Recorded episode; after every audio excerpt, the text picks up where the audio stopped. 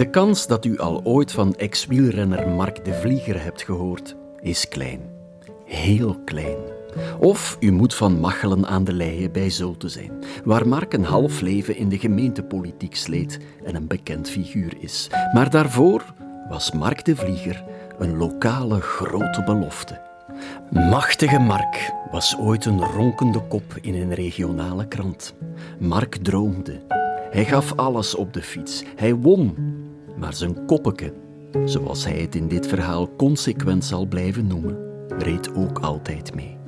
En uiteindelijk haalde het koppeke het van de benen. Ik straste. Ik, ik, daar kon ik het niet in. Die last moest weg van mij. Dat was, uh, ik kon er niet meer mee om.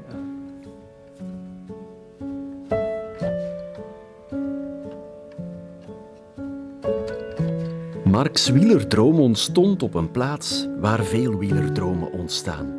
Op grootvaders knie. Mijn grootvader, langs vaders kant, dat was een goede verteller.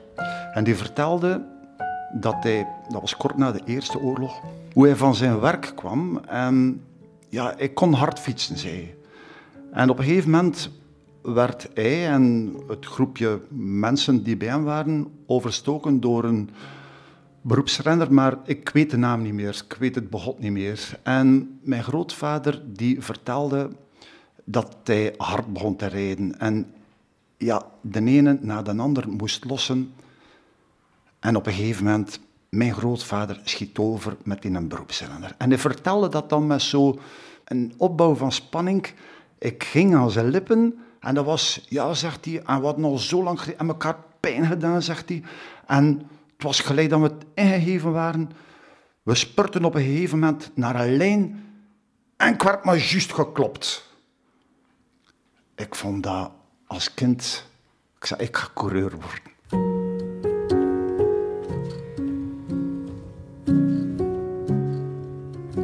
Zijn droom verspreidde zich al snel, zelfs onder de notabelen in het dorp. Op een gegeven moment, de nonnenpastoor die kwam binnen bij ons. Ah, maar ik hoor jij dat hij coureur gaat worden?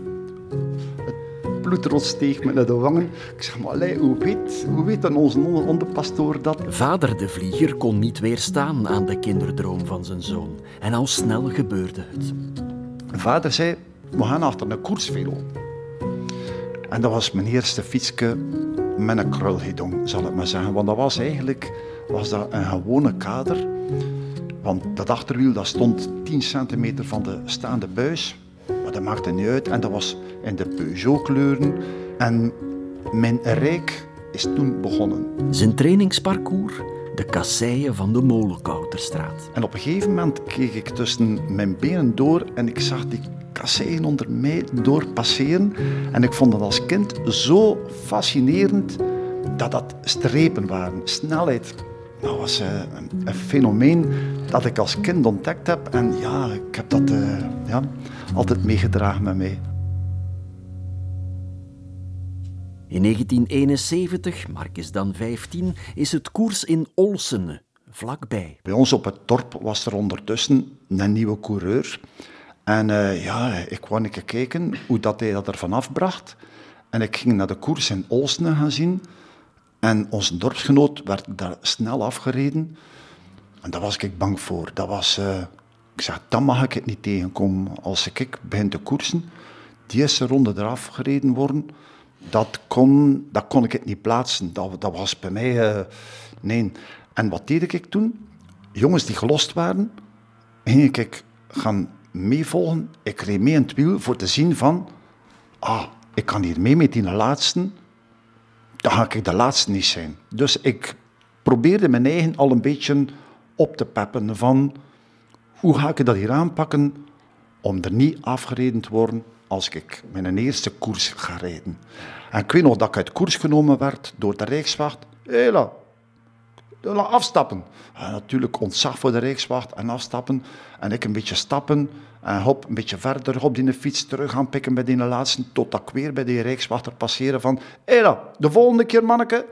En ja, dat was gedaan. Maar ik had getest. De illegale deelname aan de koers in Olsene is Marks eerste stap in de wielerwereld. Het is zijn grootste angst er in de eerste ronde afgereden worden die hem vooruit stuwt. Mark sluit zich in negentien tweeënzeventig aan bij Hertekamp, een ploeg uit Sint-Martens-Latem. En de week nadien was er een eerste groepstraining en dat waren nieuwelingen en juniors en ik ging er naartoe. En na een kilometer of twintig, ik moet het laten schieten.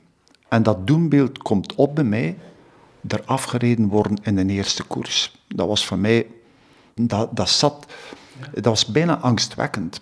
En uh, ik kwam in het lokaal en ja, de mensen van het bestuur die komen mee.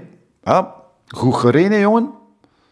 En ik wist niet goed wat ik uh, hoorde. Ja, ik, uh, en ze blijven een beetje benadrukken. En op een gegeven moment stel ik het tot de vraag, maar ja, is het lachen met mij dat je doet?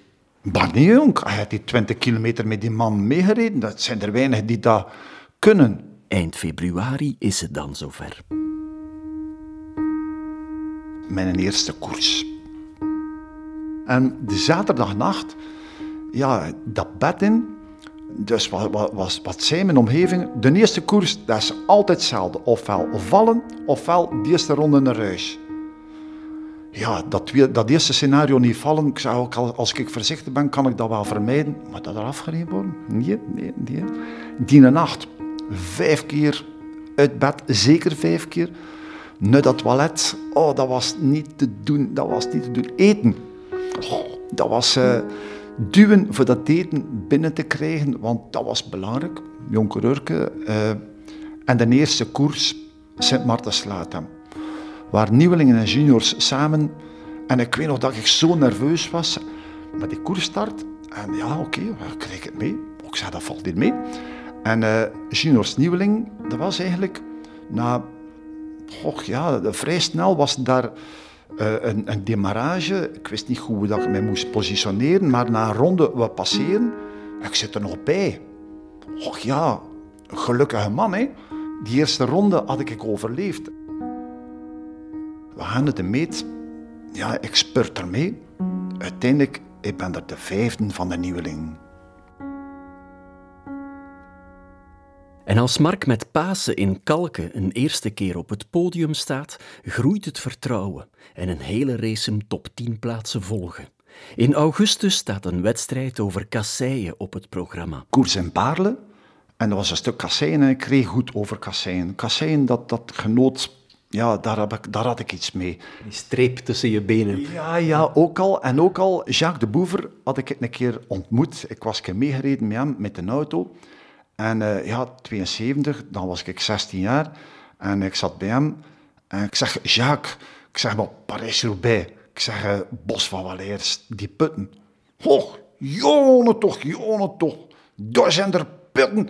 Als je daarin terecht komt, de eerste drie dagen van zijn niet weer.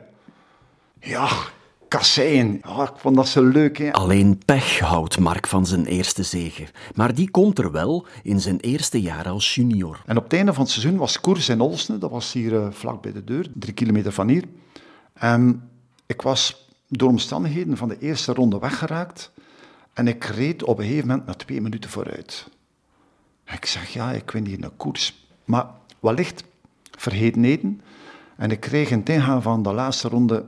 krijg ik er een wafel en ik word bijgebeend, pas de zevende, diep ontgoocheld, diep ontgoocheld, dat ik mijn eerste koers gerateerd had. En goed, en dan nog zo dicht bij de deur, dat was een heel slechte ervaring. En goed, ja, het was het einde van het seizoen, geen koers gewoon, potverdorie. En de week daarna was koers in Kei en op een gegeven moment geraken we weg met, met drie man. En oh, de laatste ronde, bakken water, bakken water. En ik bleef rijden en ik keek achter mij en ik zag niemand meer. Ik zeg, verdorie, ik ga de koers winnen. En er was zodanig veel regen dat op een gegeven moment moesten we een hele scherpe bocht naar rechts nemen. En de borduren die stonden onder water. Dus ik wist op een gegeven moment niet waar dat ik was. Ik had zo'n stress om niet te vallen, voor die borduur te passen. Dat was dus bijna stapvoets door dat ja, centimeters hoge water rijden. Maar ik win daar de koers. Kijk, twee minuten vijfenveertig voor. Ik wist niet waar dat ik dat. De prestaties van Mark zijn ook dorpsgenoot Frans de Mulder niet ontgaan. De Mulder won in negentien zestig de Vuelta en Mark is compleet starstruck als de Mulder hem bij hem thuis uitnodigt. Hij kwam daar binnen in die hang en die een beker stond er van de Vuelta. Ja, je bent zeventien jaar en ziet daar een immense beker staan. Frans de Mulder, ja, ik voelde ik mij daar ja, toch wel ja, speciaal. En wij hebben daar uh, zeer uitvoerig gesproken over de koers. Hij vroeg ook van, ja, wat, wat neem je?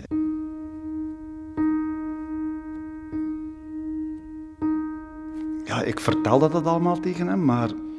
Ja, en wat neem je nog, zegt hij.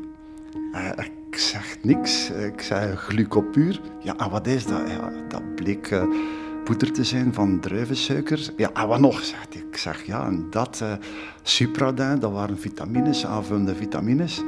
En um, ja, dan zegt hij, ja, wat nog? Ik moest ik, ja, niks Frans, niks. Maar ja, jongen, zegt hij, zo kun hij geen coureur worden. Hè, zegt hij.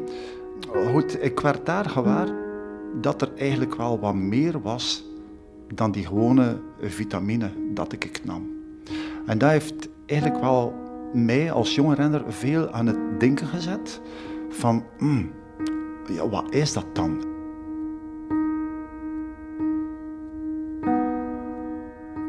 Mark wint meteen zijn eerste koers als tweedejaars junior en staat zesentwintig keer op het podium dat jaar.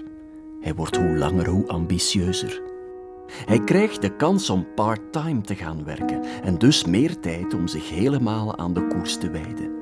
Maar met de tijd komen de muizenissen. Zo zeker.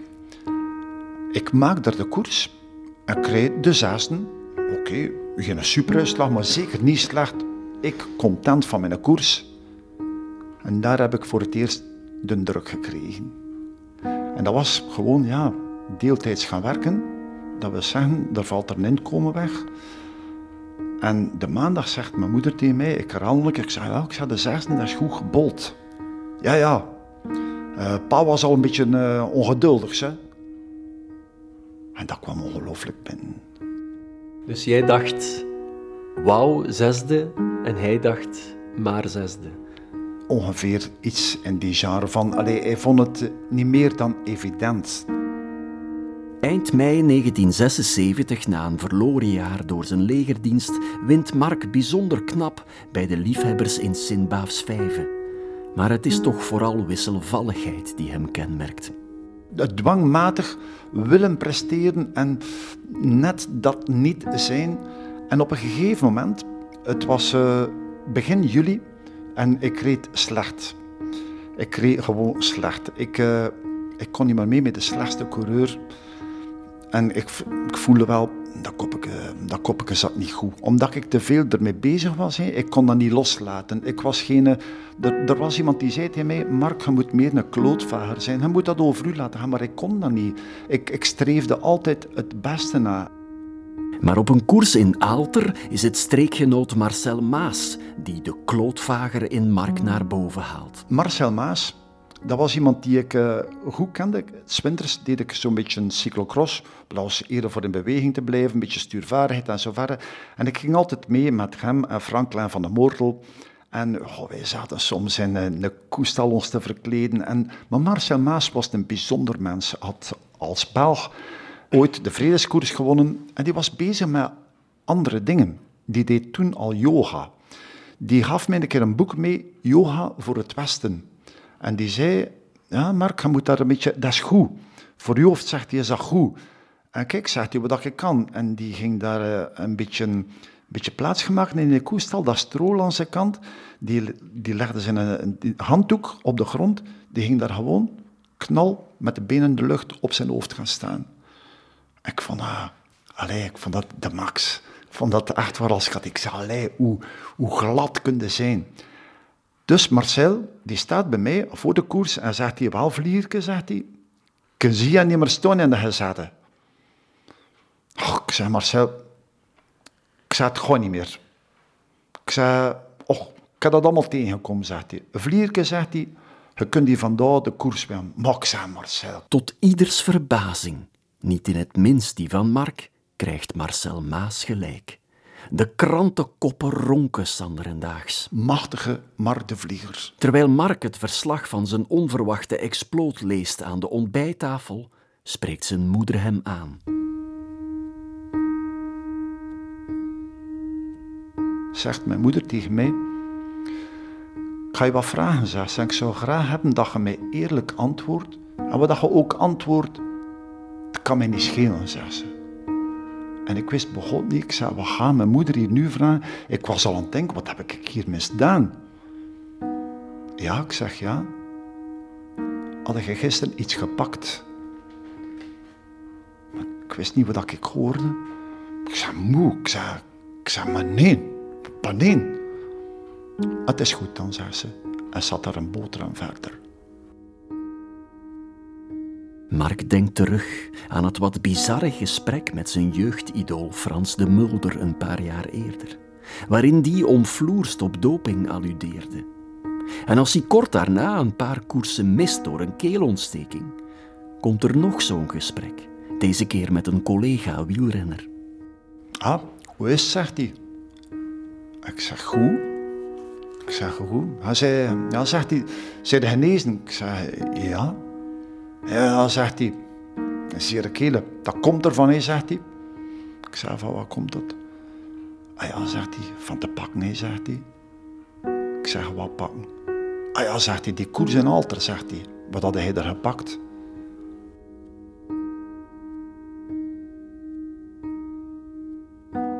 In zevenenzeventig ging mijn seizoen worden. Dat moest het jaar van de doorbraak worden. Mark de Vlieger uit Machelen aan de Leie maakt indruk in de aanloop naar de eerste grote afspraak van het seizoen. De omloop het volk. Dat merkt ook zijn vriend William Takkaart. Mark, zegt hij, hoe reed jij, zegt hij. Ik zou willen zeggen, ik zat in uw wiel, zegt hij, en ik gaf alles wat dat kan, zegt hij. En ik moest u een half meter, een meter, en ik moest u gewoon laten. En ik gaf al wat dat kon. Oh, ik zei, allee. Ik zei: William, uh, zegt hij, indien die zaterdag u klopt, wint de omloop van het volk.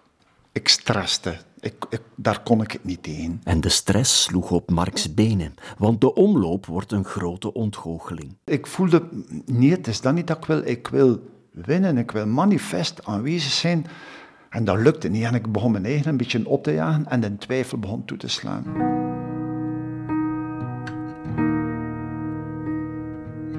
En hetzelfde gebeurt een maand later, in de belangrijke omloop van de Vlaamse gewesten. Ik moet ze laten gaan.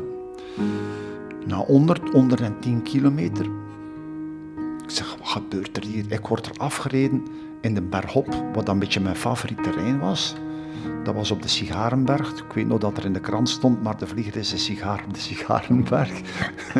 uh, ja, maar uh, zeer ontgoocheld. Ja, ik zei, dat is een afspraak dat ik mis. En in de auto naar huis, vader aan stuur, ik naast hem, moeder en een supporter mee. Ik zei, ik ga nooit coureur worden. Dat was... Uh, begin van, mijn, van, mijn, van de, van de zwanenzang, zal ik maar zeggen.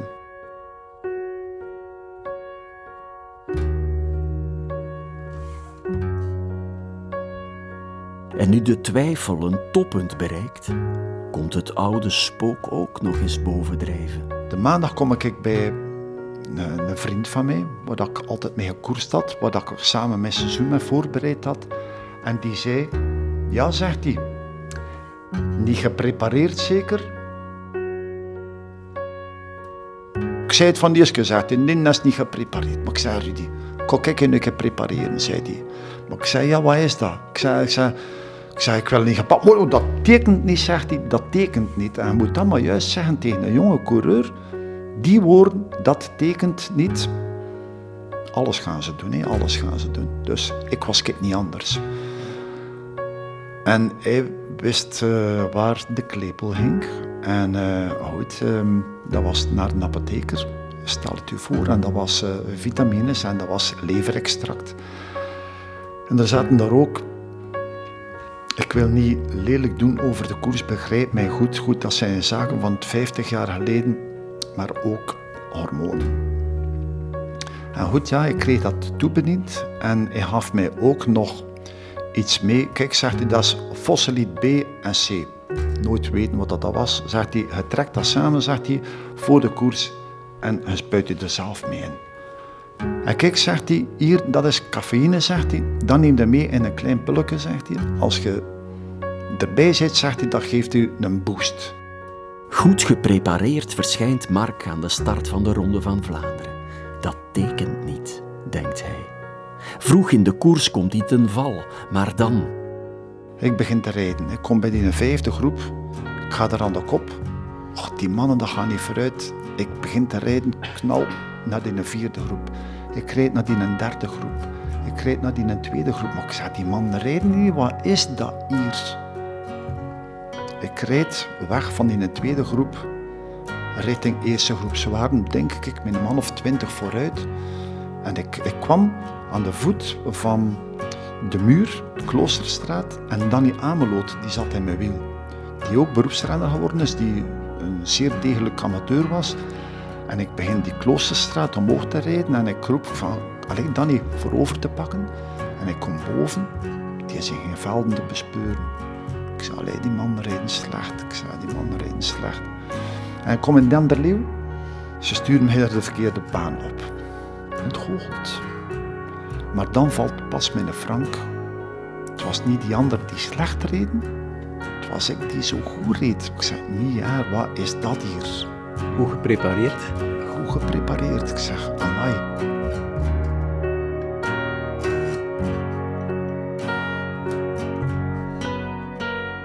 Johnny de Nul wint die dag. Maar in de achtergrond levert Mark de Vlieger een bijzonder opmerkelijke prestatie. Maar dan begon dat allemaal in mijn koppetje te komen van geprepareerd, hormonen. En toen begon dat bij mij zo'n beetje de vraag te zijn van, ja jongen, als jij wilt meedoen, is dat op die manier? Och ja, supertalent was ik niet, zeker niet. Wil ik erbij horen?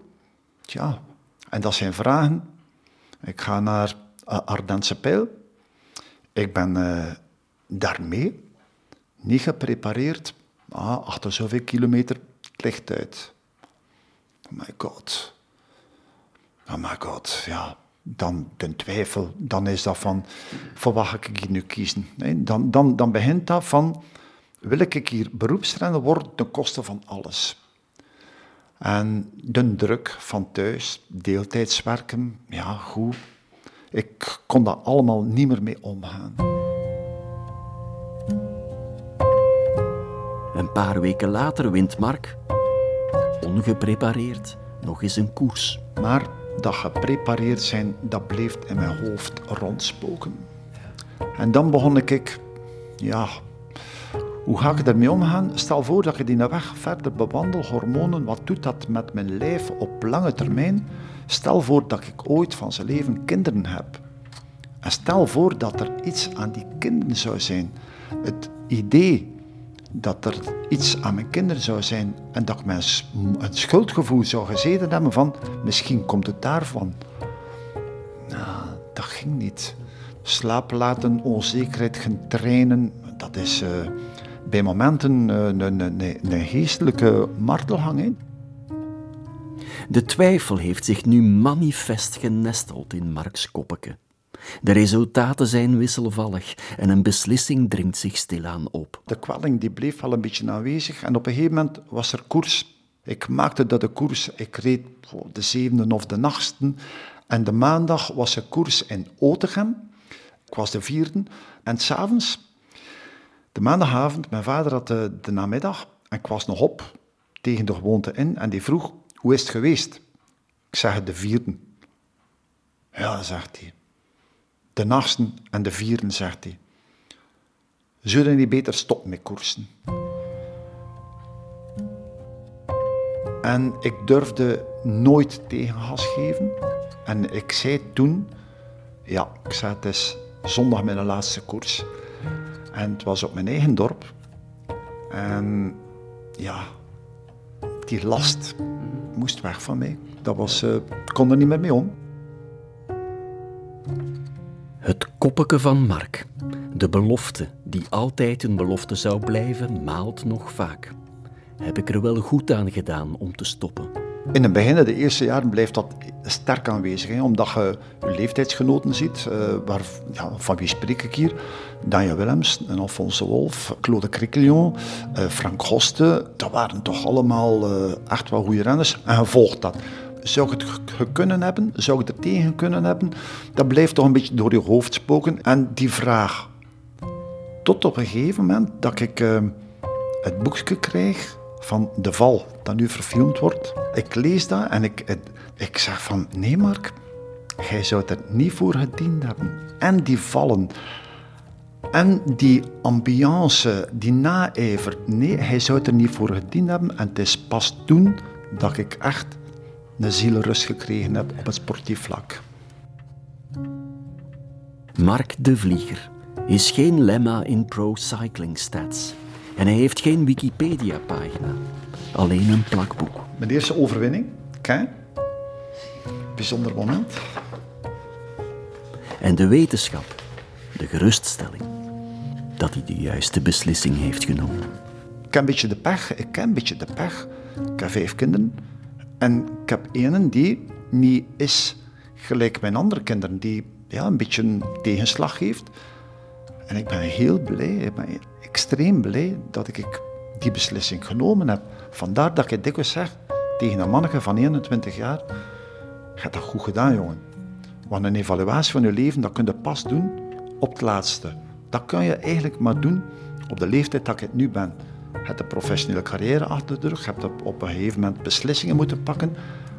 Coureur worden of niet worden, dat is een beslissing geweest.